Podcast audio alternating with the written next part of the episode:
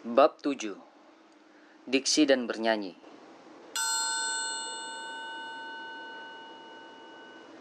Dalam pergelaran yang akan diadakan malam ini di gedung teater yang terhubung dengan sekolah kami, aku bertugas menangani efek suara.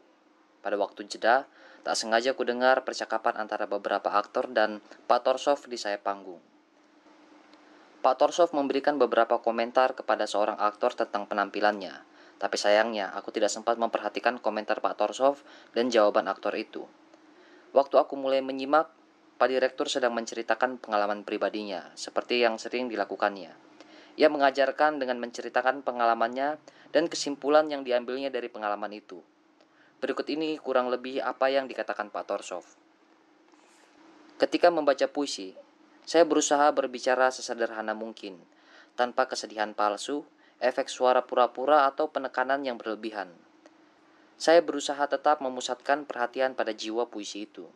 Kesan yang ditimbulkannya bersumber dari kata-kata dalam suatu frasa yang bergetar, bernyanyi, dan itu menjadikan wicara saya terdengar berbobot dan musikal.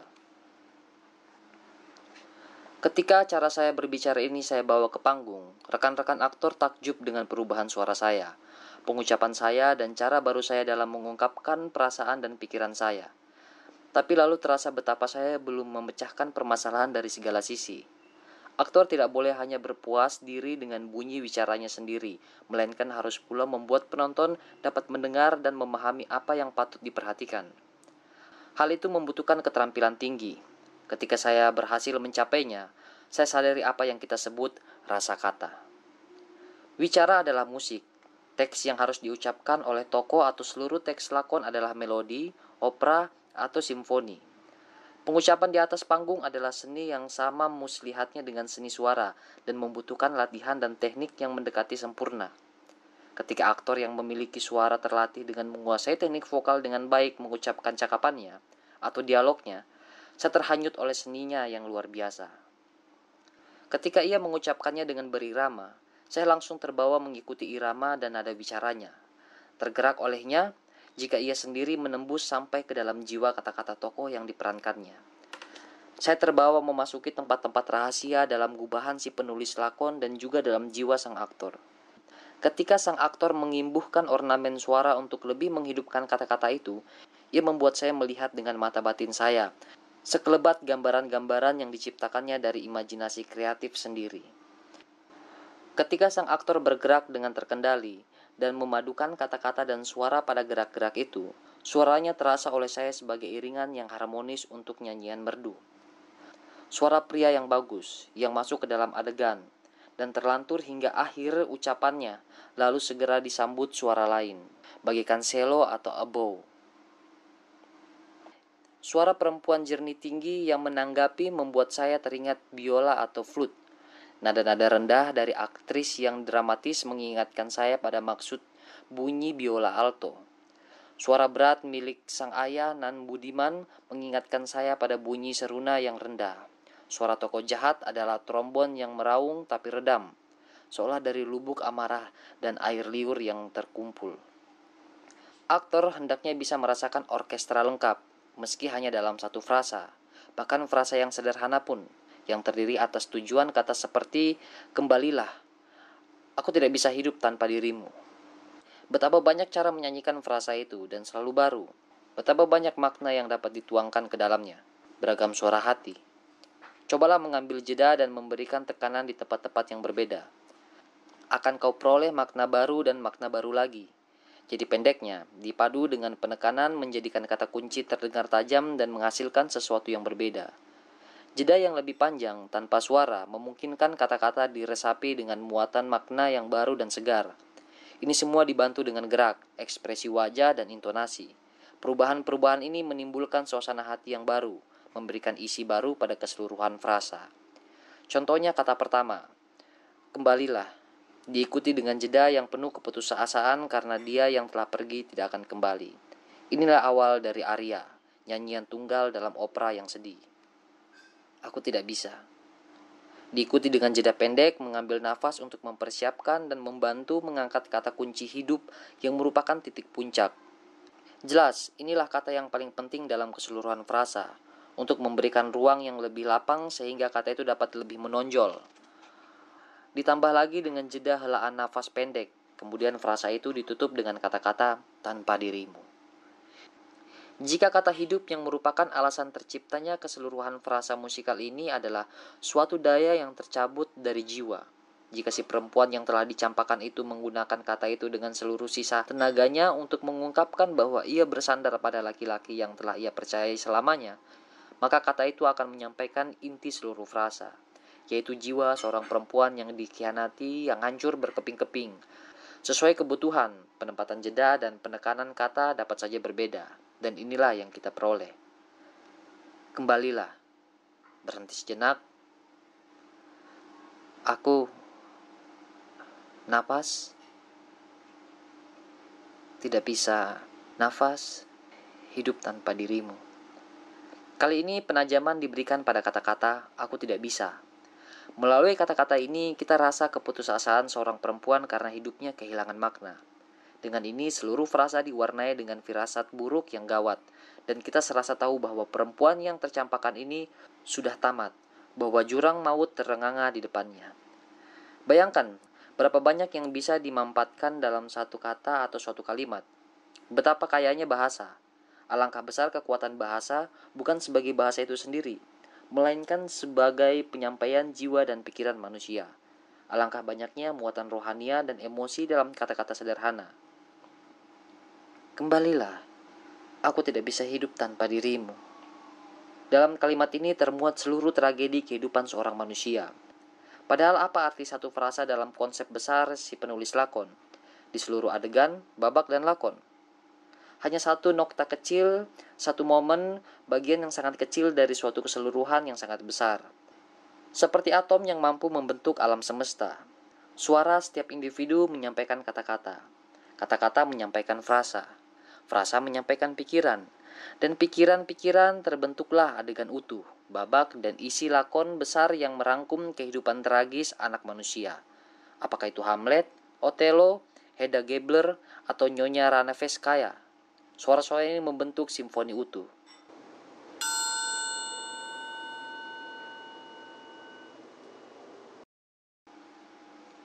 Dua.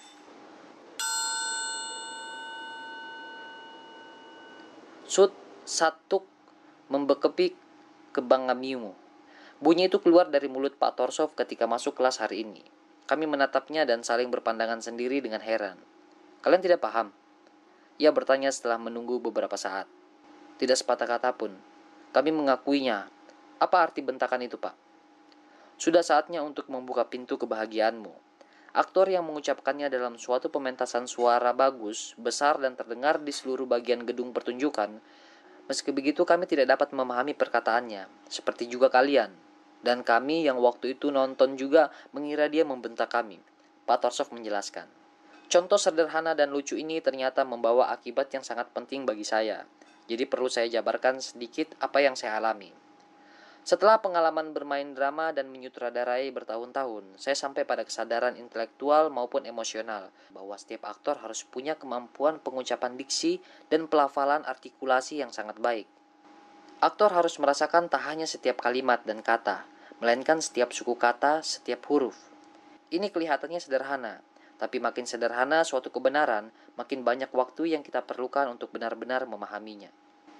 Kita tidak bisa merasakan bahasa, kalimat, suku kata, dan huruf kita. Itu sebabnya pengucapan kita mudah kacau, terputar balik. Alih-alih fa, kita mengucapkannya fa, yang seharusnya ga kita ucapkan kwa. Ini masih ditambah dengan gangguan lain dalam pengucapannya, seperti ketidaktepatan mengucapkan bunyi S dan Z. Kebiasaan menggunakan suara kerongkongan dan suara hidung. Kalau bagian kata kita ganti-ganti, kata itu akan jadi seperti manusia yang telinganya berada di tempat yang seharusnya mulut, matanya di telinga, jarinya di hidung. Pengucapan awal kata yang tergelincir rasanya seperti wajah dengan hidung penyok telonjong. Pengucapan awal kata yang tergelincir rasanya seperti wajah dengan hidung penyok tertonjok. Pengucapan kata yang bagian akhirnya tertelan mengingatkan saya pada manusia tanpa anggota badan. Bagi saya, Hilangnya satu huruf atau suku kata terasa sebagai cacat yang menonjol seperti hilangnya mata atau gigi, telinga yang berbentuk bunga kol atau cacat fisik lainnya. Ketika saya mendengar seseorang karena malas atau kebiasaan buruk mengucapkan kata-kata sebagai kumpulan bunyi yang tidak jelas bentuknya, mau tak mau saya teringat lalat yang tercemplung ke dalam toko berisi madu, atau cuaca musim gugur ketika segala sesuatu mengabur dalam hujan es, kabut, dan lumpur. Kurangnya irama dalam berbicara, sehingga suatu kalimat mulai dengan lambat, tiba-tiba bersih cepat di bagian tengah, lalu mendadak rampung, mengingatkan saya pada cara berjalan orang mabuk dan cara bicara penderita gangguan saraf yang gagap dan meletup-letup. Kalian tentunya pernah membaca buku atau surat kabar yang dicetak sangat jelek, dengan banyak huruf yang hilang dan salah cetak. Tidakkah kalian tersiksa karena harus meluangkan waktu untuk menerka-nerka dan memecahkan teka-teki gara-gara kecerobohan itu? Dan ada bentuk siksaan yang lain. Kalian diminta membaca huruf-huruf yang ditulis dalam gaya mengoles oli di permukaan. Menghadapi tulisan tangan seperti itu, cobalah terka siapa yang meminta kalian melakukan apa, pergi ke mana, dan kapan. Terkadang itu mustahil. Yang tertulis adalah kau, B, B. Apakah orang yang menuliskannya menganggap kalian menyebalkan atau menyenangkan, sahabat atau si pandir? Tidak dapat kalian ketahui. Namun, Sebesar apa pun kesulitan kita berhadapan dengan buku yang buruk cetakannya maupun tulisan tangan yang jelek, kita masih bisa memahami pemikiran yang ada di balik kata-kata itu jika kita berusaha keras. Cetakan atau tulisan itu ada di hadapan kita, jadi dapat kita baca dan pelajari berulang sesering yang kita kehendaki sampai teka-tekinya terpecahkan. Tapi apa yang harus kalian lakukan di gedung pertunjukan bila aktor melafalkan naskah dengan cara yang sebanding dengan cetakan buku yang jelek itu? Ketika ada huruf, kata dan frasa yang hilang, padahal itu semua sering sangat penting dalam susunan dasar lakon yang sedang dimainkan. Kalian tidak bisa mendengarkan ulang kata yang sudah diucapkan. Pergelaran akan berjalan terus sampai klimaksnya. Kalian tak diberikan kesempatan berhenti dan berpikir tentang apa yang tidak kalian mengerti. Pengucapan yang buruk akan menciptakan kesalahpahaman susul menyusul, itu akan meruwetkan, mengacaukan, atau bahkan menyembunyikan gagasan, isi, dan juga jalan cerita lakon. Pada awalnya, penonton akan memusatkan pendengaran, perhatian, dan pikiran mereka supaya tidak ketinggalan segala sesuatu yang berlangsung di panggung. Jika tidak dapat mengikuti, mulailah mereka gelisah, ribut, saling berbisik-bisik, dan akhirnya mendehem-dehem batuk-batuk. Kalian menyadari akibat mengerikan dari kata batuk-batuk itu untuk aktor. Penonton yang terdiri atas seribu orang yang sudah habis kesabarannya dan sudah kehilangan kontak dengan apa yang terjadi di panggung dapat membatuk-batukan para aktor, lakon yang dibawakan dan seluruh pergelarannya hingga keluar gedung. Maka hancurlah lakon itu dan pergelarannya. Salah satu cara untuk menghindari akhir buruk seperti itu adalah berbicara dengan jernih, indah, dan hidup. Ada satu hal lagi yang kemudian saya pahami Sementara buruknya cara bicara kita dalam percakapan sehari-hari mungkin setengahnya dimaklumi di lingkungan keluarga.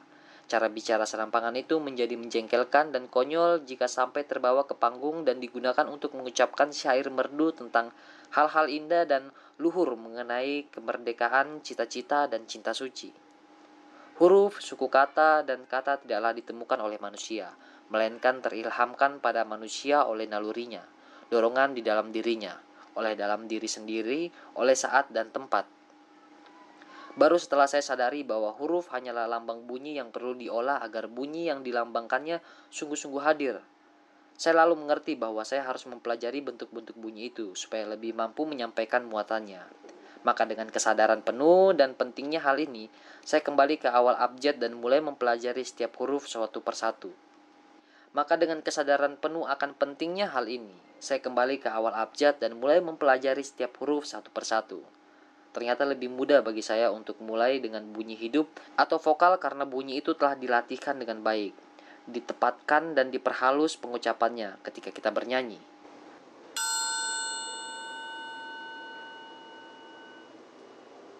Tiga,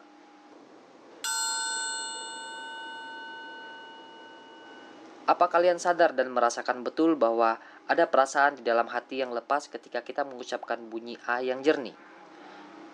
Bunyi A ini terkait erat dengan semacam perasaan terdalam yang berusaha mencari jalan keluar. kemudian dengan mudah terangkat dari tempat yang tersembunyi di dalam sanubari seseorang. Tapi ada bunyi A jenis lain yang tidak jelas, redam, tidak melayang keluar dengan mudah, melainkan tetap tersekap di dalam dan bergaung seram, seolah di gua atau ruang bawah tanah. Ada juga bunyi A A A A yang keluar berputaran seperti bor yang menembus pendengarannya. Bunyi A yang ceria bagaikan roket yang naik mengangkasa sangat berbeda dengan bunyi A yang berat bagaikan besi penindih tenggelam ke dasar lubuk hati kita. Tidakkah kalian sadari bahwa serpi-serpi diri kalian terbawa oleh gelombang-gelombang vokal ini? Itu bukanlah bunyi hidup yang hampa. Bunyi-bunyi ini punya muatan spiritual rohania. Itulah yang saya sadari mengenai bentuk-bentuk bunyi huruf hidup. Berikutnya saya melanjutkan dengan mempelajari konsonan huruf mati. Pengucapan huruf mati ini belum dibetulkan dan dipoles dalam latihan seni suara yang saya peroleh, sehingga usaha saya untuk memperbaikinya ternyata lebih rumit. Dalam bukunya, kata ekspresi S.M. Volkonsky mengatakan, bila huruf hidup adalah sungai dan konsonannya adalah tebing, kita perlu mengokohkan konsonan itu supaya tidak terjadi banjir. Selain fungsinya mengarahkan arus bunyi hidup itu, konsonan juga memiliki sifat bagaikan suara yang bulat dan kuat. Konsonan yang paling bulat dan kuat adalah M, N, L, R, F, N, G, T, H. Ada pula konsonan henti, yaitu B, D, G, W. Dengan bekal ini saya memulai penelitian. Dalam bunyi-bunyi ini, mudah kalian tandai konsonan mana yang nyaris merupakan vokal. Perbedaannya, konsonan tidak terlepas dari mulut kita tanpa hambatan, melainkan di berbagai tempat kita tahan dengan tekanan hingga ada ciri-ciri tertentu. Ketika tekanan yang menghambat akumulasi suara itu buyar, terletuplah bunyi itu. Contohnya huruf B. Udara dan tekanan yang berkumpul dalam mulut kalian ditahan oleh bibir kalian yang terkatup. Itulah yang membentuk karakter bunyinya. Ketika hambatan itu disingkirkan, terjadilah letupan dan bunyi itu pun keluar dengan bebas maka memang ada dasar yang benar jika bunyi-bunyi macam itu disebut konsonan henti. Dalam pelafalan B, letupan itu terjadi seketika dan tiba-tiba. Nafas dan suara yang semula terkumpul dan tertahan keluar dengan segera dan pesat. Sedangkan dalam pelafalan konsonan M, N, dan L, proses yang sama terjadi ketika bentuknya dilembutkan, dihaluskan dengan sedikit menunda membuka bibir. Untuk M, atau saat lidah menyentuh gusi gigi atas untuk N dan L. Ada pula konsonan lain yang tidak memiliki bunyi tapi dilepaskan. Yang termasuk konsonan lepas semacam ini adalah V dan S. Selain itu, seperti kalian tahu, ada konsonan letup P, T, K. Bunyi-bunyi ini menghujam cepat seperti ayunan palu. Tapi bunyi-bunyi ini juga mendorong keluar bunyi hidup yang menempel di belakangnya. Ketika bunyi-bunyi ini dipadu untuk membuat suku kata, kata, dan kalimat, bentuk vokal bunyi-bunyi ini umumnya menjadi lebih luas sehingga kita dapat menjejalkan lebih banyak muatan ke dalamnya.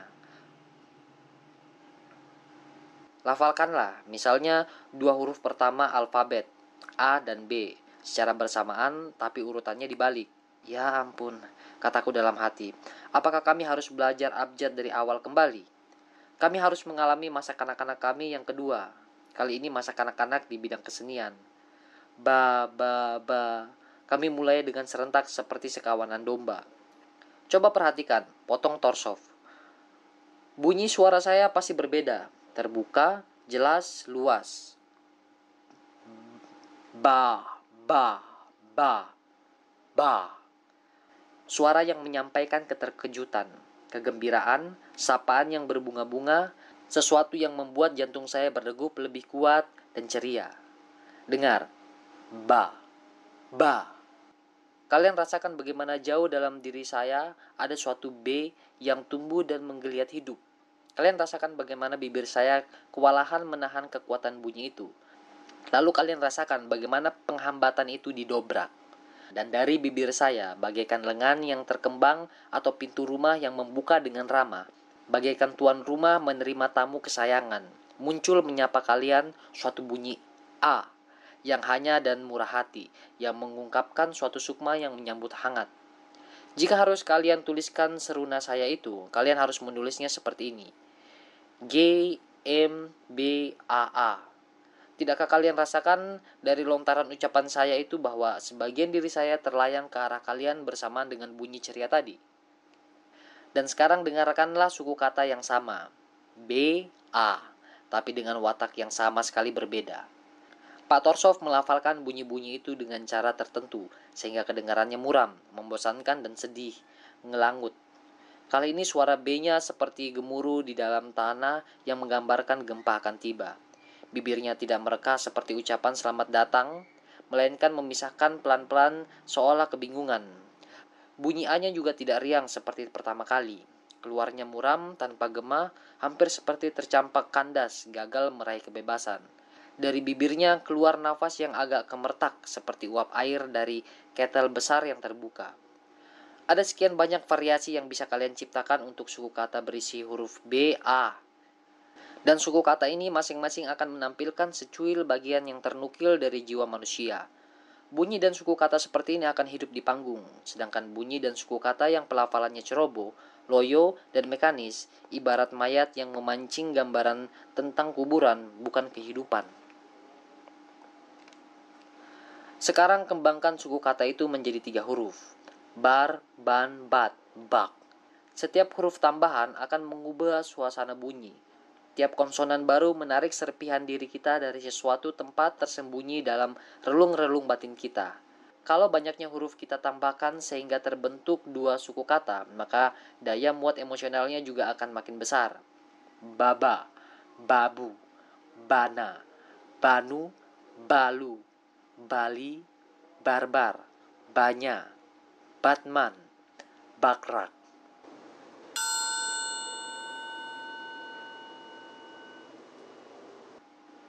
4. Kami mengulangi bunyi-bunyi yang kami coba pada akhir pelajaran Pak Torsov yang lalu. Selanjutnya mulai menciptakan bunyi-bunyi kami sendiri. Ini mungkin pertama kali dalam hidupku bahwa aku benar-benar menyimak bunyi huruf-huruf. Aku memahami betapa tidak sempurnanya bunyi-bunyi itu terucap dari mulut kami dan betapa utuh kedengarannya jika Pak Torsov yang melafalkannya. Ia seperti menikmati benar aroma setiap suku kata dan bunyi.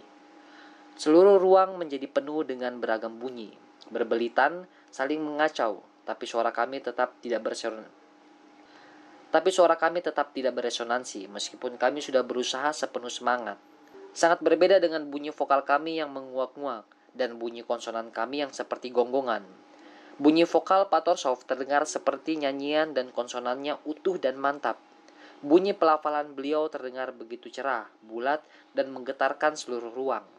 Alangkah sederhana sekaligus sulitnya soal ini pikirku. Semakin sederhana dan semakin alami, rasanya justru semakin sukar. Aku memandang wajah Pak Torsov. Wajah itu berseri-seri seperti wajah seorang yang merasakan bahwa bunyi ternyata enak dan menyenangkan, serta menikmati keindahannya. Kemudian aku berpaling ke arah rekan-rekanku sesama siswa, dan aku tergelak melihat raut muka mereka yang muram, ngotot, nyaris nyeringai konyol. Bunyi yang dihasilkan Pak Torsov menyenangkan bagi dirinya sendiri maupun kami yang mendengarnya. Sementara bunyi-bunyi yang kasar dan menyakitkan kuping yang kami paksa keluar hanyalah menyiksa kami sendiri maupun yang mendengarkan kami. Sekarang Pak Torsov benar-benar merajalela menikmati kegemarannya. Ia bersenang-senang mengucapkan berbagai susunan kata yang ia gabung-gabungkan menjadi kata-kata yang sudah kami kenal baik atau yang ia buat saat itu juga. Ia membuat kalimat dari kata-kata itu mengucapkan semacam monolog. Kemudian kembali mengucapkan bunyi-bunyi dan suku kata satu persatu, lalu merangkai-rangkai lagi menjadi kata-kata. Ketika Pak Torsov sedang menikmati bunyi-bunyi yang diucapkannya itu, pandangan mataku tak lepas dari bibirnya. Aku jadi ingat klep alat musik tiup yang diatur demikian rapi sehingga ketika klep itu membuka atau menutup, tidak ada tiupan udara yang lolos atau salah arah.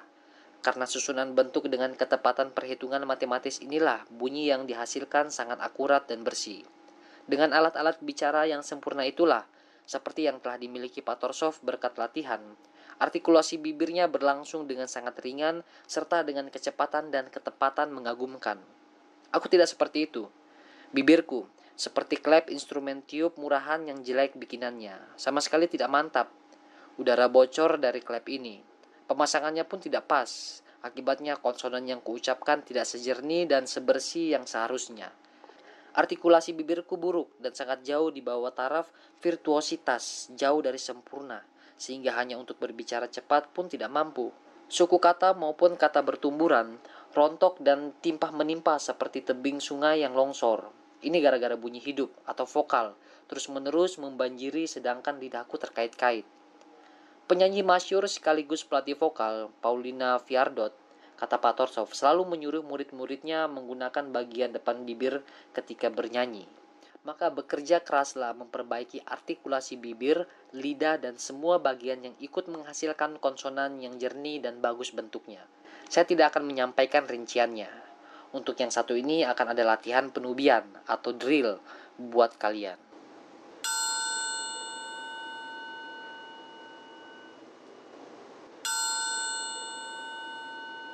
Hari ini Pak Torsov memasuki kelas dengan menggandeng seorang perempuan, Ibu Sarembo. Mereka berdiri bersebelahan di tengah ruang kelas sambil tersenyum cerah. Ucapkanlah selamat kepada kami. Pak Torsov mengumumkan, kami berdua telah menjadi pasangan. Kami, para siswa tentu saja mengira dia sedang berbicara tentang pernikahan. Kemudian dia melanjutkan, mulai sekarang Ibu Sarembo akan membantu menjelaskan kepada kalian tentang suara dalam hubungannya dengan vokal dan konsonan. Dan bersamaan dengan itu, saya atau orang yang menggantikan saya akan membetulkan pelafalanmu. Untuk soal bunyi hidup, saya tidak perlu campur tangan karena bernyanyi atau seni suara tentu akan bisa membereskannya. Tapi konsonan, bunyi huruf mati harus lebih diperhatikan dalam bernyanyi maupun berbicara. Sayangnya, ada vokalis yang kurang memperhatikan kata-kata umumnya maupun konsonan khususnya. Ada juga pengajar diksi yang tidak memahami dengan jelas soal produksi nada. Akibatnya, para penyanyi sering melanjutkan bunyi hidup dengan baik dan benar, tapi bunyi konsonannya tidak. Sedangkan hal yang berkebalikan berlaku untuk produk guru diksi. Pengucapan konsonan terlalu ditajamkan, sedangkan pengucapan vokal lemah. Dalam situasi begini, pelajaran bernyanyi dan pengucapan dapat bermanfaat sekaligus merugikan. Situasi ini tidak normal dan biang keladinya sering kali memang prasangka yang patut disesalkan. Pada kenyataannya, kerja pemosisian suara terutama adalah memperbaiki pernapasan dan vibrasi not-not yang ditahan atau diperpanjang. Sering dinyatakan bahwa yang bisa ditahan atau diperpanjang itu hanya vokal. Tapi bukankah beberapa konsonan juga memiliki ciri atau sifat demikian? Jadi konsonan ini juga perlu dibina supaya menjadi hidup seperti halnya vokal. Coba alangkah bagus kalau sang pelatih seni suara juga mengajarkan tentang diksi dan pelatihan diksi mengajarkan bernyanyi. Tapi karena ini tidak mungkin, lebih baik bila spesialis di kedua bidang ini bekerja sama. Jadi Ibu Zarembo dan saya memutuskan untuk berpasangan dan membuat eksperimen. Saya tidak mau bertentang saya tidak mau ber saya saya tidak mau bertenggang rasa terhadap intonasi, deklamasi teatrikal yang bisa kita lihat itu. Saya tidak mau berten saya tidak mau berten saya tidak mau bertenggang rasa terhadap intonasi, deklarasi teater yang bisa kita lihat itu. Itu hanya dilakukan oleh mereka yang suaranya tidak bisa bernyanyi dengan sendirinya. Supaya terdengar mantap dan kuat, orang-orang ini harus mengandalkan pelintiran dan tipuan vokal, tekniknya dan gaya teatrikal dan deklamasi yang sok pamer. Contohnya, untuk mengejar kesan khidmat mereka merendahkan suara, terus dan terus menukikannya dalam hitungan detik. Atau supaya tidak monoton, mereka mengucapkan not-not tertentu satu oktav lebih tinggi. Tapi sebaliknya, karena jangkauan nada mereka sempit, rentetan ucapan mereka setengah monoton. Seandainya aktor-aktor itu membiarkan suara mereka bernyanyi dengan sendirinya, apa perlu mengandalkan metode akal-akalan begitu? Tapi suara yang bagus untuk bicara percakapan biasa adalah sesuatu yang langka. Kalaulah ada, sering kurang tenaga dan keluasan jelajah. Tanpa jelajahan, suara tidak mungkin bisa memproyeksikan kehidupan untuk seorang manusia. Ketika Tommaso Salvini, aktor Italia kenamaan itu, ditanya, apa yang harus dimiliki seorang untuk menjadi aktor tragedi? Ia menjawab, suara, suara, dan lebih banyak suara.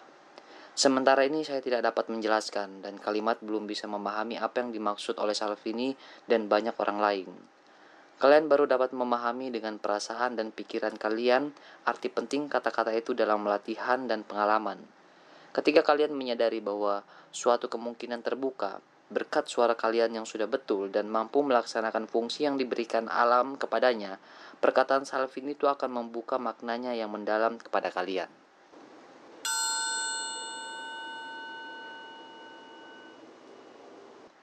Enam.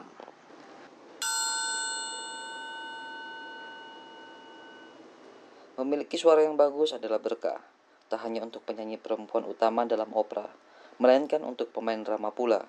Merasakan bahwa kalian punya daya untuk mengarahkan suara kalian, membuat patuh kepada kalian, mengetahui bahwa suara akan secara kuat menyampaikan kreativitas kalian hingga kerincian, modulasi, dan nuansa yang sehalus-halusnya. Suara tidak bagus. Pernyataan itu sungguh siksaan bagi penyanyi dan aktor Perasaan bahwa kamu tidak bisa mengendalikan suaramu, bahwa bunyi-bunyi yang kalian keluarkan tidak akan bisa sampai pada pendengar kalian yang berjubel, tidak mampu mengungkapkan apa yang didiktikan kepadamu oleh si kreator di dalam dirimu dengan begitu jelas, hidup dan mendalam. Hanya si seniman sendiri yang tahu tanpa menyiksa keadaan ini. Hanya ia yang bisa mengatakan bentuk apa yang seharusnya dimunculkan dari dalam diri dan bagaimana hal itu mesti disampaikan melalui suara dan kata-kata. Bila suaranya macet, sang aktor terpukul karena bentuk lahir dan karya cipta di dalam diri termutilasi, terpotong-potong. Ada aktor yang kondisi normalnya tidak bersuara. Akibatnya mereka berbicara parau, sehingga memiu, merusak bentuk apa yang seharusnya mereka sampaikan tapi sementara itu sebenarnya jiwa mereka dipenuhi musik indah. Bayangkan seorang tunawicara menyampaikan perasaan yang mesra dan puitis kepada perempuan kekasihnya. Karena gagu, ia mengeluarkan suara melengking yang menyakitkan telinga. Yang keluar darinya bukan suara, melainkan bunyi yang tak jelas dan tak enak didengar. Rusaklah hal yang indah dan mesra di dalam dirinya. Ini membuatnya putus asa. Begitu pula aktor yang penghayatannya bagus, tapi sarana vokalnya buruk. Seringkali terjadi oleh alam, aktor dikaruniai suara dengan timbre yang indah, lentur daya ekspresinya, tapi volumenya kurang, sehingga suaranya hanya dapat didengar sampai ke baris kelima dari depan. Mereka yang berada di baris paling depan dapat menikmati timbre suara yang memesona, diksinya yang ekspresif, dan bicara yang dibangun indah. Tapi bagaimana penonton di belakang-belakang? Mereka akan mulai melanda kebosanan dan mulai mendehem. Tak ada yang dapat mendengar suatu pun dan sang aktor nyaris tidak meneruskan permainan. Ia harus memaksakan suara yang indah itu dan tindak kekerasan ini tidak saja merusak suara, pelafalan dan diksinya, melainkan pengalaman emosional peran yang dibawakannya pula. Pikirkan pula suara aktor yang bisa didengar di seluruh penjuru gedung pertunjukan untuk nada tertinggi ataupun terendah dalam jelajah suaranya tapi tidak untuk nada menengah. Beberapa dari mereka mencoba meninggikan suara sampai tercekik dan memecit. Ada juga yang menurunkan suaranya hingga tenggelam di kedalaman yang tak terkira dan hanya terdengar sebagai gumaman di lubang dalam. Pemaksaan dalam bentuk apa pun menghancurkan warna suara, sementara jelajah nada yang terbatas pada hanya lima not tentulah membatasi seluruh ekspresi. Kesulitan lain adalah bila suara sang aktor bagus dari segala sisi, volume, fleksibilitas, kemampuan menunjukkan ekspresi dan nuansa, serta kerumitan tokoh yang diperankan. Namun memiliki suatu kekurangan penting berikut ini. Timbre atau warna suara yang tidak nyaman didengar. Bila telinga dan hati publik tertutup bagi si aktor, apalah guna volume, fleksibilitas, dan ekspresi yang disajikan oleh suara? Mungkin saja kekurangan ini tidak tersembuhkan, karena adanya suatu kekasan bawaan atau karena cacat vokal tertentu akibat penyakit. Tapi yang paling sering terjadi adalah cacat-cacat itu dapat diperbaiki dengan memosisikan suara dengan tepat, menghilangkan tekanan, ketegangan, pemaksaan, cara bernafas, dan artikulasi bibir yang salah. Atau kalau cacat itu karena penyakit, penyakitnya dapat disembuhkan. Kesimpulannya, Suara yang sudah bagus dan alami pun masih perlu dikembangkan, bukan hanya untuk bernyanyi, melainkan juga untuk berbicara. Apa yang mesti dikerjakan? Apa sama seperti yang dilakukan untuk opera? Atau teater memerlukan sesuatu yang berbeda? Ada yang mengatakan bahwa teater membutuhkan sesuatu yang lain.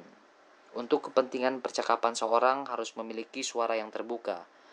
Tetapi, berdasarkan pengalaman saya, suara yang terbuka lebar cenderung menjadi vulgar, tanpa warna, dan yang terpenting, nadanya sering naik. Semuanya itu merusak bicara di panggung. Omong kosong, protes yang lain. Dalam percakapan, suara harusnya padat mampat dan tertutup. Meski demikian, berdasarkan pengalaman saya, hal ini justru menyebabkan suara menjadi tertahan, redam, sementara lingkup jangkauannya menjadi sempit. Suara kedengarannya seperti di dalam tong, bukannya terbang melayang keluar, melainkan justru jatuh ke tanah di dekat kaki empuhnya suara. Lalu apa yang harus kita lakukan? Itu tidak akan saya jawab dengan langsung. Sebagai gantinya akan saya ceritakan kepada kalian apa yang saya kerjakan dalam melatih dan mengarahkan suara dan diksi saya sepanjang karir keaktoran saya. Waktu muda saya mempersiapkan diri untuk menjadi penyanyi opera. Pak Torsov memulai ceritanya. Berkat itu, saya sedikit-sedikit mengenal metode umum pengaturan nafas dan suara untuk keperluan bernyanyi. Itu tidak saya butuhkan untuk bernyanyi, melainkan untuk membantu saya mencari metode terbaik demi mengembangkan cara bicara yang alamiah, wajar, indah, dan efektif. Fungsinya untuk menyampaikan lewat kata-kata, perasaan-perasaan luhur dan agung dalam gaya tragedi maupun dialog drama dan komedi yang sederhana, intim, dan hangat. Upaya pencarian saya ini terbantu oleh situasi bahwa selama beberapa tahun terakhir ini saya banyak bekerja di bidang opera. Karena bertemu dengan para penyanyi, saya sudah membicarakan soal seni suara dengan mereka. Sudah saya mendengarnya suara yang diposisikan dengan baik dan benar. Saya sudah mengenal sekian banyak jenis warna suara. Saya sudah tahu juga membedakan suara tenggorokan, hidung, kepala, dada, belakang kepala, pangkal tenggorokan, dan berbagai nuansa nada. Semua itu terekam dalam memori pendengaran saya.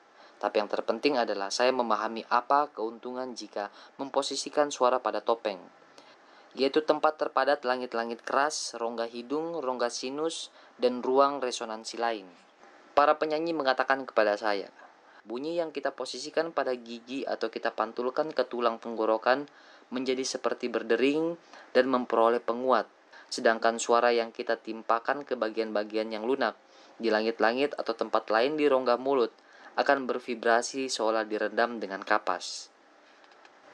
Penyanyi yang lain berkata, caraku memosisikan suara ketika bernyanyi sama persis dengan apa yang dilakukan seorang sakit atau orang tidur saat mendesah dengan mulut tertutup.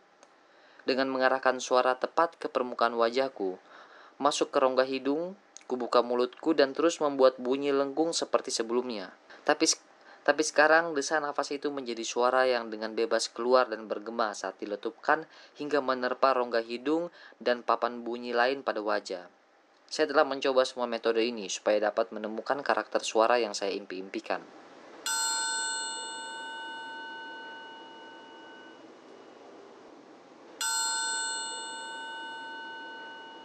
Ada pula kejadian-kejadian kebetulan yang membantu saya. Misalnya, pertemanan saya dengan seorang penyanyi tenar Italia ketika saya tinggal di luar negeri. Suatu hari dia merasakan suaranya tidak senyaring yang seharusnya, dan dia cemas tidak akan bisa bernyanyi di konser malam harinya. Ia merengek meminta saya menemani dia untuk memberitahu dia bagaimana caranya berakting kalau keadaan menjadi rawan nanti. Tangannya sedingin es, wajahnya pucat. Ia bingung saat menginjakan kaki di panggung dan mulai menyanyi dengan bagus. Seusai nomor pertama, ia berjalan ke sayap panggung dan mengungkapkan kegembiraan dengan bernyanyi sangat lirih. Sampai, sampai, ya, sampai, sampai, sampai, ya, sampai. Apa yang sampai? Tanya saya keheranan. Not itu. Katanya berulang-ulang sambil mengambil partitur untuk nomor selanjutnya. Sampai di mana? Saya masih tidak bisa mengerti. Sampai di sini, Kata penyanyi itu menunjuk wajahnya, hidung dan bibirnya. Pada kejadian lain, saya kebetulan hadir pada suatu konser oleh para siswa dari seorang guru seni suara terkenal dan duduk di sebelah guru perempuan itu. Ia memberikan saya kesempatan menyaksikan ketegangan dari dekat. Ibu tua itu terus-menerus mencengkram dengan saya. Atau dengan gugup menyodok saya dengan siku atau lututnya setiap kali salah satu murid melakukan kesalahan. Sementara itu dia terus mengulang kata-kata hilang. Atau dengan gembira berbisik, kembali, kembali lagi. Apa yang hilang? Tanya saya kebingungan. Notnya hilang ke belakang kepalanya. Ia berbisik ke telinga saya dengan suara ketakutan. Atau di saat lain, dia mengatakan berulang-ulang dengan gembira. Kembali. Sudah kembali mulutnya. Yang dimaksud adalah bagian depan wajah muridnya, topeng itu. Saya ingat dua kejadian ini dan kata-kata kembali.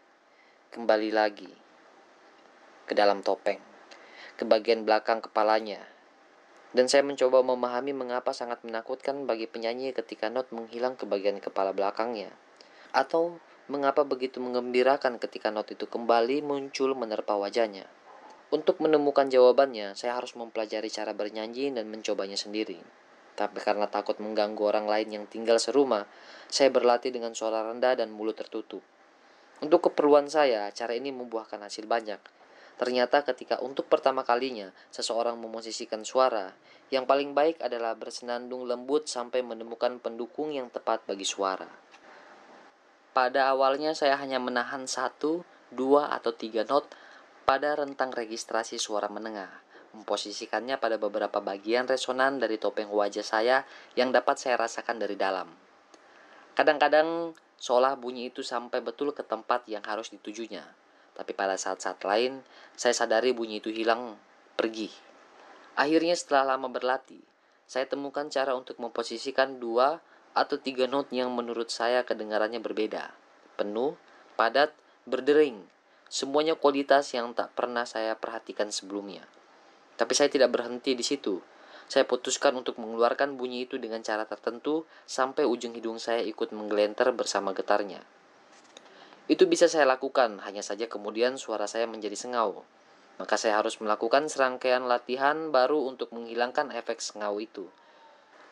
Cukup lama saya jalankan latihan itu, meskipun pada akhirnya rahasia masalah ternyata sangat sederhana.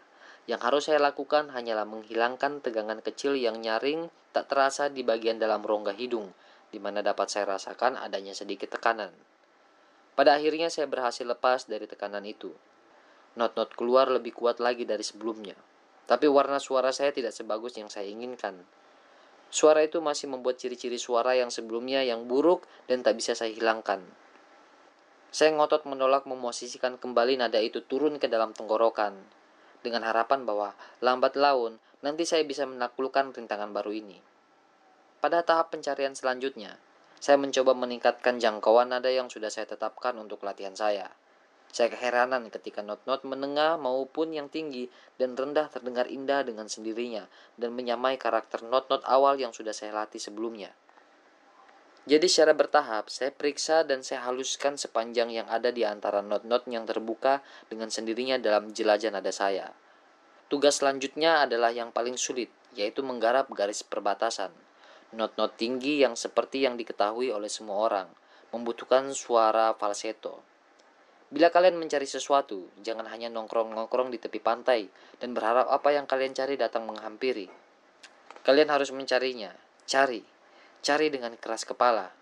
Itu sebabnya saya gunakan waktu-waktu senggang saya di rumah untuk melenggu, merasakan resonansi baru dan titik-titik pendukung yang baru, terus-menerus menyesuaikan diri saya terhadapnya. Dalam masa pencarian, saya tidak sengaja saya ketahui bahwa kapan pun saya mencoba membawa suara ke depan, yaitu ke topeng wajah saya, saya mendorong kepala saya ke muka, sedangkan dagu saya turunkan. Posisi ini memungkinkan terlepasnya suara sejauh mungkin ke muka. Banyak penyanyi yang mengetahui metode ini dan menyetujuinya. Dengan cara ini saya melatih seluruh jelajah tangga nada tinggi. Pada awalnya, saya lakukan dengan mulut terkatup. Not-not itu saya lengkuhkan, tanpa membuka mulut, tanpa mengeluarkan bunyi yang sebenarnya. Not-not itu saya lengguhkan tanpa membuka mulut, tanpa mengeluarkan bunyi yang sebenarnya. Musim semi tiba. Keluarga saya pergi ke pedesaan dan saya tetap tinggal di apartemen. Keadaan ini memungkinkan saya melatih lengkuhan saya dengan mulut terbuka maupun tertutup. Pada hari pertama setelah keluarga saya pergi, saya pulang dari makan malam, lalu merentangkan badan di sofa seperti biasa, dan mulai melenggu seperti yang biasa saya lakukan. Untuk pertama kalinya, setelah rentan waktu setahun penuh, saya mengambil resiko membuka mulut saya menyuarakan suara not yang telah saya posisikan dengan baik dalam keadaan mulut tertutup. Alangkah takjubnya saya ketika tiba-tiba, sama sekali tidak terduga, dari hidung dan mulut saya terlayang suatu nada yang sudah matang terperam, yang belum pernah saya dengar dan sudah sejak lama saya impikan. Nada yang saya dengar dari para penyanyi dan sudah lama saya usahakan untuk dapat saya hasilkan sendiri. Waktu saya keraskan suara saya, nada itu menjadi lebih kuat dan berbobot. Tidak pernah saya ketahui bahwa saya mampu menghasilkan nada semacam itu. Rasanya seolah telah menjadi mujizat dalam diri saya. Saya begitu terbawa perasaan sampai saya bernyanyi sepanjang malam, dan suara saya bukannya melemah, melainkan membaik terus. Sebelum saya melakukan latihan yang sistematis itu, saya akan menjadi serak karena bernyanyi keras-keras dan lama. Sekarang sangat berbeda. Hal itu agaknya malah bermanfaat untuk membersihkan kerongkongan saya. Ada lagi kejutan yang menyenangkan. Saya dapat mencapai not-not yang semula tidak pernah terjangkau oleh suara saya. Ada warna baru dalam suara, Warna suara lain yang saya rasakan lebih baik, lebih halus, lebih empuk daripada sebelumnya. Bagaimana semua ini terjadi dengan sendirinya? Jelaslah bahwa dengan bantuan suara lengguhan bernada rendah itu, terbuka kemungkinan untuk tak hanya mengembangkan nada, melainkan juga meratakan semua bunyi vokal. Ini sangat penting. Dengan pembenahan posisi suara yang saya kembangkan itu, bunyi-bunyi vokal yang terbuka semuanya diarahkan ke tempat yang sama, yaitu langit-langit keras tepat di atas akar-akar gigi. Dan dari situ bunyi-bunyi tadi menggetar dalam rongga hidung di ujung depan topeng wajah. Pengujian-pengujian berikutnya membuktikan bahwa semakin suara meninggi memasuki wilayah not-not falsetto, sementara titik pendukung letaknya semakin ke depan dengan rongga hidung. Selain itu, saya perhatikan bahwa not-not terbuka biasa yang saya bunyikan bertumpu pada dukungan langit-langit keras dan bergetar di rongga hidung. Sementara itu nada-nada falsetto yang memperoleh dukungan di rongga hidung menggeletar pada langit-langit keras. Bermalam-malam saya tidak putusnya bernyanyi di apartemen saya yang kosong, terpukau oleh suara saya yang baru. Tapi tidak lama kemudian rasa puas diri saya itu sirna. Pada suatu geladi opera saya mendengar seorang dirjen tersohor mengkritik seorang penyanyi karena memaksakan posisi nadanya terlalu jauh ke depan dan menghasilkan suara sember dan sengau sekaligus. Kejadian ini membuyarkan pijakan yang saya kira sudah kokoh. Memang betul, saya pun sering menyadari timbulnya bunyi sengau yang tidak mengenakan dalam suara saya kalau saya posisikan suara saya pada ujung depan topeng wajah saya. Jadi harus dilakukan pencarian baru. Tanpa membuang temuan-temuan saya, mulailah saya mengeksplorasi kepala untuk mencari permukaan-permukaan penggemahan di segala titik pada langit-langit keras, langit-langit lunak, puncak, dan bahkan belakang kepala kepada apa saya diajarkan untuk sangat berhati-hati dengan dan di segala tempat lain di mana saya temukan landasan bunyi. Masing-masing memberikan sumbangan hingga batas tertentu dan menambahkan warna baru untuk memperbaiki nada itu. Dan saya kebetulan menjadi tahu bagaimana mengendalikan bunyi sember sekaligus sengau itu. Segala uji coba ini meyakinkan saya bahwa teknik suara bernyanyi jauh lebih rumit dan pelik daripada yang saya bayangkan dan bahwa rahasia seni ini tidak hanya ada di dalam topeng. Ada rahasia lain yang untungnya bisa saya temukan dalam kelas seni suara yang saya ikuti. Saya kaget karena pengajaran sering meneriakan aba-aba kepada siswa-siswanya yang sedang berlatih membunyikan not-not tinggi. Menguap, katanya. Ternyata untuk melepaskan ketegangan saat membunyikan not-not tinggi, Tenggorokan dan rahang harus berada pada posisi yang persis sama dengan ketika kita menguap. Ketika ini terjadi, tenggorokan secara alamiah akan mengembang dan tegangan yang tak diinginkan akan lenyap. Berkat ini rahasia not-not tinggi saya terpecahkan, tekanannya terlonggarkan, dan not-not tinggi itu menjadi nada yang berdering nyaring. Ini membuat saya sangat bahagia.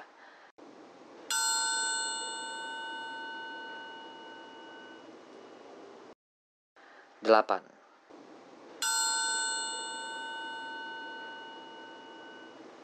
Pada pelajaran berikutnya, Pak Torsov meneruskan kisah pencariannya. Sebagai rahasia dari berbagai usaha itu, saya berhasil memperoleh suara dengan pemosisian yang baik dan benar untuk bunyi vokal. Saya dapat menyuarakan bunyi-bunyi vokal itu, dan suara saya kedengarnya rata, kuat, dan bulat pada semua register. Dari situ, saya mulai menyanyikan lagu. Tapi saat terkejut mendapati lagu yang saya nyanyikan berubah menjadi latihan bunyi vokal, karena yang saya nyanyikan dengan betul hanya bunyi hidupnya atau vokalnya. Konsonan bukan hanya tidak terbunyikan, melainkan juga menghambat nyanyian saya dengan bunyi gemeretaknya yang kering. Saat itulah saya ingat Amsal SM Volkonsky bahwa vokal adalah sungai, sedangkan konsonan tebingnya. Itu sebabnya nyanyian saya dengan konsonan yang tidak kukuh itu bagaikan sungai tanpa tebing, meluap membanjiri rawa yang menghisap dan menenggelamkan kata-kata. Setelah itu, perhatian saya pusatkan hanya pada konsonan. Saya perhatikan bagaimana orang lain dan saya sendiri menangani konsonan. Saya simak para penyanyi dalam opera dan konser. Apa yang saya catat? Rupanya bahwa yang terbaik dari mereka pun mengalami apa yang saya alami. Arya-arya dan lagu-lagu yang mereka bawakan dapat berubah menjadi sekedar penyuaraan vokal karena lumpuhnya konsonan yang terucap secara tidak penuh atau dengan ceroboh. Saya sadari dengan sejelas-jelasnya apa masalah saya setelah mendengar bahwa suara seorang penyanyi bariton terkenal Italia terdengar lemah ketika ia berlatih menyuarakan bunyi vokalnya. Baru setelah ia menambahkan konsonan, volumenya meningkat 10 kali lipat. Saya mencoba membuktikannya lewat pengalaman saya sendiri, tapi untuk waktu yang lama, hasil yang diharapkan tidak juga tercapai. Lebih dari itu, percobaan itu meyakinkan saya bahwa konsonan ketika terpisah maupun tergabung dengan vokal, tidak memiliki nada sendiri. Ini menyebabkan saya harus bekerja keras untuk menyembunyikan setiap huruf secara penuh. Saya lewatkan malam-malam saya untuk melatih berbagai macam bunyi atau menyanyikannya. Itu pun saya masih belum sukses untuk semua bunyi, terutama bunyi desis dan bunyi raungan. Jelaslah saya punya cacat-cacat bawaan lahir dalam hal ini, dan saya harus menyesuaikan diri. Hal pertama yang harus dipelajari adalah posisi mulut, bibir, dan lidah yang betul untuk menciptakan bunyi konsonan secara benar. Untuk kepentingan ini, saya dapat bantuan dari salah satu murid saya yang memiliki diksi alamiah yang sangat bagus. Orangnya ternyata sangat sabar. Ini memungkinkan saya memperhatikan mulutnya berjam-jam berturut-turut, mencatat apa yang ia lakukan dengan bibir dan lidahnya ketika ia menyuarakan bunyi-bunyi vokal yang saya ketahui tidak betul. Tentu saja saya menyadari bahwa tidak dua orang pun berbicara dengan cara yang persis sama. Masing-masing harus menyesuaikan cara bicara dengan hal-hal khas yang merupakan bawaan lahirnya. Meski demikian, saya memang mencoba menerapkan apa yang saya catat dari cara bicara siswa saya yang sabar itu pada pelafalan saya sendiri. Tapi kesabaran ada batasnya. Siswa itu mengajukan berbagai alasan untuk tidak datang menemui saya lagi. Ini memaksa saya berlatih kepada seorang pengajar diksi yang berpengalaman. Berkat pengarahan siapa saya membuat kemajuan baru. Belum sempat saya nikmati kesuksesan saya itu, lagi-lagi saya kecewa. Murid-murid opera yang berlatih bersama saya mendapat kritik pedas dari penyanyi dan musisi lain. Menurut mereka, dengan penekanan yang diberikan pada konsonan, tiap konsonan lalu diucapkan seolah-olah sebagai beberapa konsonan, itu memang benar. Alhasil, pembunyian konsonan terpisahkan dari vokal dan seluruh pengucapan menjadi absurd. Waktu itu saya terlalu tenggelam dalam seni suara sampai lupa pada tujuan utama pencarian saya, yaitu wicara, menyampaikan cakapan di panggung. Setelah mengingat kembali apa yang saya cari, saya coba berbicara dengan cara yang saya pelajari untuk bernyanyi. Saya terkejut ketika ternyata suara saya menggelincir ke bagian belakang kepala dan saya sungguh-sungguh tidak dapat menariknya ke muka, ke topeng saya. Waktu ketika saya coba memakai topeng itu dalam berbicara, bicara saya menjadi tidak wajar. Apa ini artinya? Saya terus bertanya-tanya bingung dalam hati. Jelas, orang tidak boleh berbicara seperti ketika ia bernyanyi.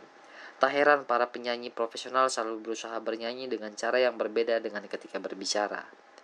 Pertanyaan-pertanyaan saya tentang hal ini menyingkapkan fakta bahwa banyak vokalis melakukan hal ini supaya warna suara dari nada bernyanyi mereka tidak haus karena digunakan untuk percakapan sehari-hari.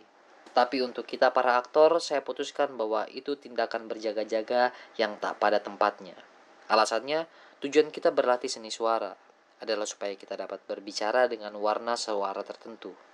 Alasannya, Tujuan kita berlatih seni suara adalah supaya kita dapat berbicara dengan warna suara tertentu.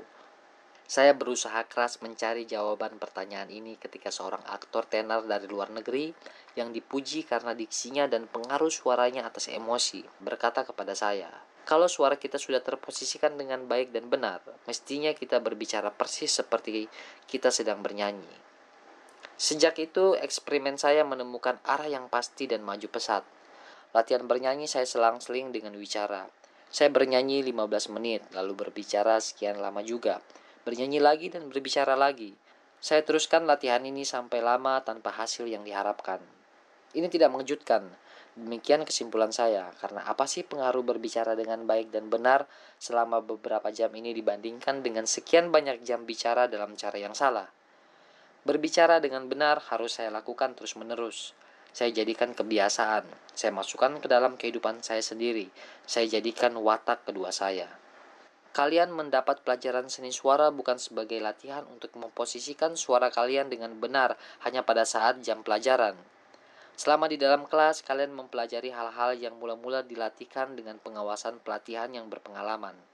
Kemudian kalian lakukan secara mandiri di rumah dan di mana pun kalian berada selepas sekolah. Sampai metode baru ini benar-benar masuk, jangan kalian memandangnya sudah menyatu dalam diri. Kita harus terus-menerus waspada untuk menjaga agar kita berbicara dengan benar dan indah sepanjang waktu, di dalam maupun di luar gedung pertunjukan. Hanya dengan begitulah kita dapat menjadikannya watak kedua kita, sehingga perhatian kita tidak usah terganggu oleh pemikiran tentang diksi saat hendak melangkah ke panggung. Jika seorang yang memainkan Hamlet ketika memasuki adegannya harus mengingat-ingat kelemahan suara dan wicaranya, sangat tipis kemungkinan bahwa ia akan bisa melaksanakan kerja kreatifnya yang pokok.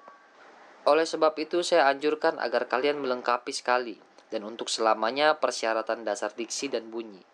Sedangkan seni wicara yang rumit dan pelik itu, dengan apa kalian akan mampu menyampaikan nuansa-nuansa pikiran dan perasaan yang tak terhindar secara terampil dan indah adalah suatu yang harus kalian garap dan kembangkan seumur hidup. Seperti yang sudah kalian lihat, saya masih melanjutkan pencarian saya, lama setelah masa-masa menjadi murid berakhir. Semua ini tidak saya capai dengan gampang, tapi saya kerjakan sebanyak mungkin yang bisa saya kerjakan selama perhatian saya masih terpancang di sini. Ada masa-masa ketika saya memperhatikan suara saya sepanjang waktu, saya jadikan hari-hari saya masa belajar yang berlangsung terus-menerus, dan dengan cara itu saya dapat menghilangkan kebiasaan berbicara salah. Akhirnya saya merasakan perubahan dalam cara bicara saya sehari-hari. Ada bunyi-bunyi tertentu, bahwa frasa yang terucap dengan baik, dan saya sadar pada saat itu bahwa saya sedang menerapkan apa yang saya pelajari dalam bernyanyi pada bicara saya untuk bercakap-cakap dengan orang lain. Saya berbicara seperti saya bernyanyi. Yang mengecewakan adalah bahwa itu hanya berlangsung dalam jangka pendek. Karena bunyi-bunyi dari mulut saya cenderung selalu melemah dan posisi mundur sampai ke permukaan yang lunak pada langit-langit dan tenggorokan saya. Sampai saat ini keadaannya masih tetap. Entahlah apakah saya akan berhasil menjaga suara saya hingga tetap fleksibel seperti ketika saya bernyanyi. Jelas bahwa saya harus membenahi dengan cara memposisikan secara benar melalui sarana latihan pendahuluan, tepat sebelum geladi atau pergelaran. Meskipun demikian, tidak dapat dipungkiri bahwa secara umum saya berhasil. Saya dapat memposisikan suara saya ke muka dan memasuki topeng dengan mudah dan segera tak hanya ketika saya bernyanyi, melainkan juga ketika berbicara. Tapi hasil terpenting dari jeripaya saya itu adalah bahwa dalam berbicara, tapi hasil terpenting dari jeripaya saya itu adalah bahwa dalam berbicara, saya dapat mewujudkan garis bunyi tak terputus-putus yang sama dengan yang saya kembangkan dalam bernyanyi, yang tampaknya mustahil ada seni kata-kata yang sesungguh-sungguhnya. Inilah yang sekian lama saya cari, saya impi-impikan. Inilah yang menghasilkan keindahan dan musik, tak hanya dalam wicara percakapan sehari-hari, melainkan juga dan terutama dalam pengucapan puisi yang menggunakan bahasa indah. Saya telah belajar dari pengalaman saya sendiri bahwa alur garis yang tak terputus-putus itu hanya tercipta bila bunyi vokal dan bunyi konsonan dengan sendirinya berdering nyaring seperti yang terjadi ketika saya bernyanyi. Jika yang ditahan dan diperpanjang hanyalah bunyi-bunyi vokal, sedangkan bunyi konsonan sekedar ikut-ikutan terletupkan menyusuli bunyi vokal itu, yang muncul adalah celah sela kekosongan. Maka yang kita peroleh bukanlah alur garis yang tak terputus-putus, melainkan cabikan-cabikan bunyi yang lepas-lepas. Segera saya sadari bahwa tak hanya konsonan henti, melainkan konsonan-konsonan lain pun, yang berupa desis, siul, denting, maupun yang bersifat teduh senyap menggindikan bulu roma, Dan yang kasar, semuanya harus ikut pula menyumbangkan getar dan bunyi masing-masing dalam penciptaan garis bunyi yang tak terputus-putus itu. Dalam bercakap-cakap, cara bicara saya kadang bernyanyi, bersenandung, mendesis atau bahkan meraung sembari menciptakan garis konstan, arus bunyi yang tak terputus-putus itu. Sementara itu, nada serta warna suara saya berubah-ubah sesuai dengan bunyi vokal maupun konsonan getar atau desis yang ada. Di akhir masa pencarian saya yang saya ceritakan panjang lebar ini, saya belum sampai pada kemampuan menyadari rasa kata atau rasa frasa, tapi jelas bahwa saya sudah dapat membeda-bedakan berbagai bunyi suku kata. Ada pakar dalam bidang ini yang tanpa ragu akan memberikan kritik keras dan panjang atas apa yang saya lakukan dalam penelitian dan pencarian saya maupun hasil-hasil yang saya capai. Biar sajalah, metode saya berasal dari latihan, praktik dan pengalaman nyata. Hasilnya dapat diamati dan diteliti. Kritik semacam itu akan membantu menggugah seluruh pembahasan tentang pemosisian suara untuk pergelaran dan metode pengajaran pemosisian suara yang demikian, di samping persoalan tentang diksi yang benar-benar serta produksi bunyi, suku kata, dan kata. Setelah apa yang saya sampaikan pada kalian dalam pertemuan kita sebelum ini, saya yakin kalian bisa dipandang siap untuk memulai berlatih, memosisikan bunyi dan melatih diksi untuk bernyanyi dan berbicara di panggung. Kalian perlu memulainya sekarang, senyampang kalian masih belajar di sekolah. Seorang aktor ketika tampil di panggung harus bersenjata lengkap, dan suaranya adalah hal yang penting dalam pelaksanaan kerja kreatifnya. Apalagi kalau kalian apalagi kalau kalian sudah menjadi aktor profesional. Rasa harga diri yang palsu mungkin membuat kalian tak sudi bekerja layaknya murid pemula yang baru belajar alif bata. Jadi manfaatkanlah sebaik-baiknya masa muda dan masa sekolah kalian. Bila kalian tidak melaksanakan latihan ini sekarang, kalian tidak akan pernah melakukannya di masa depan. Akibatnya, pada segala titik dalam karir kreatif kalian, kekurangan itu akan menghambat kerja kalian. Suara kalian akan menjadi kendala bagi kalian dan sama sekali tidak dapat membantu. Suaraku adalah nasibku, kata seorang aktor terkenal dalam sebuah acara makan malam untuk menghormati dia. Seraya mencelupkan termometer ke dalam supnya, anggurnya, dan hidangan cair lainnya. Kepedulian yang besar pada suaranya menyebabkan dia merasa harus mengukur suhu segala sesuatu yang masuk ke mulutnya. Ini memperlihatkan betapa ia peduli akan salah satu anugerah terbesar yang diterimanya. Suara yang indah, bergetar, ekspresif, dan kuat. Sampai di sini Pak Rakmanov memperkenalkan kami pada pengajar diksi kami yang baru. Setelah istirahat sejenak, dia dan Ibu Zarembo untuk pertama kalinya bersama-sama mengajari kami. Sudah kupikir-pikir apakah aku perlu membuat catatan tentang pelajaran-pelajaran ini, dan kurasa tidak. Semua yang disampaikan dan yang kami lakukan adalah latihan yang lumrah di lembaga-lembaga pendidikan seni peran lain. Perbedaannya hanyalah bahwa diksi kami langsung dikoreksi di tempat dan di bawah pengawasan ganda dari dua guru kami. Koreksi-koreksi itu segera diterapkan dalam latihan bernyanyi di bawah pengarahan guru seni suara. Dan disiplin ketat serta kritik yang kami terima dalam seni suara langsung diterapkan pada cara bicara dalam percakapan.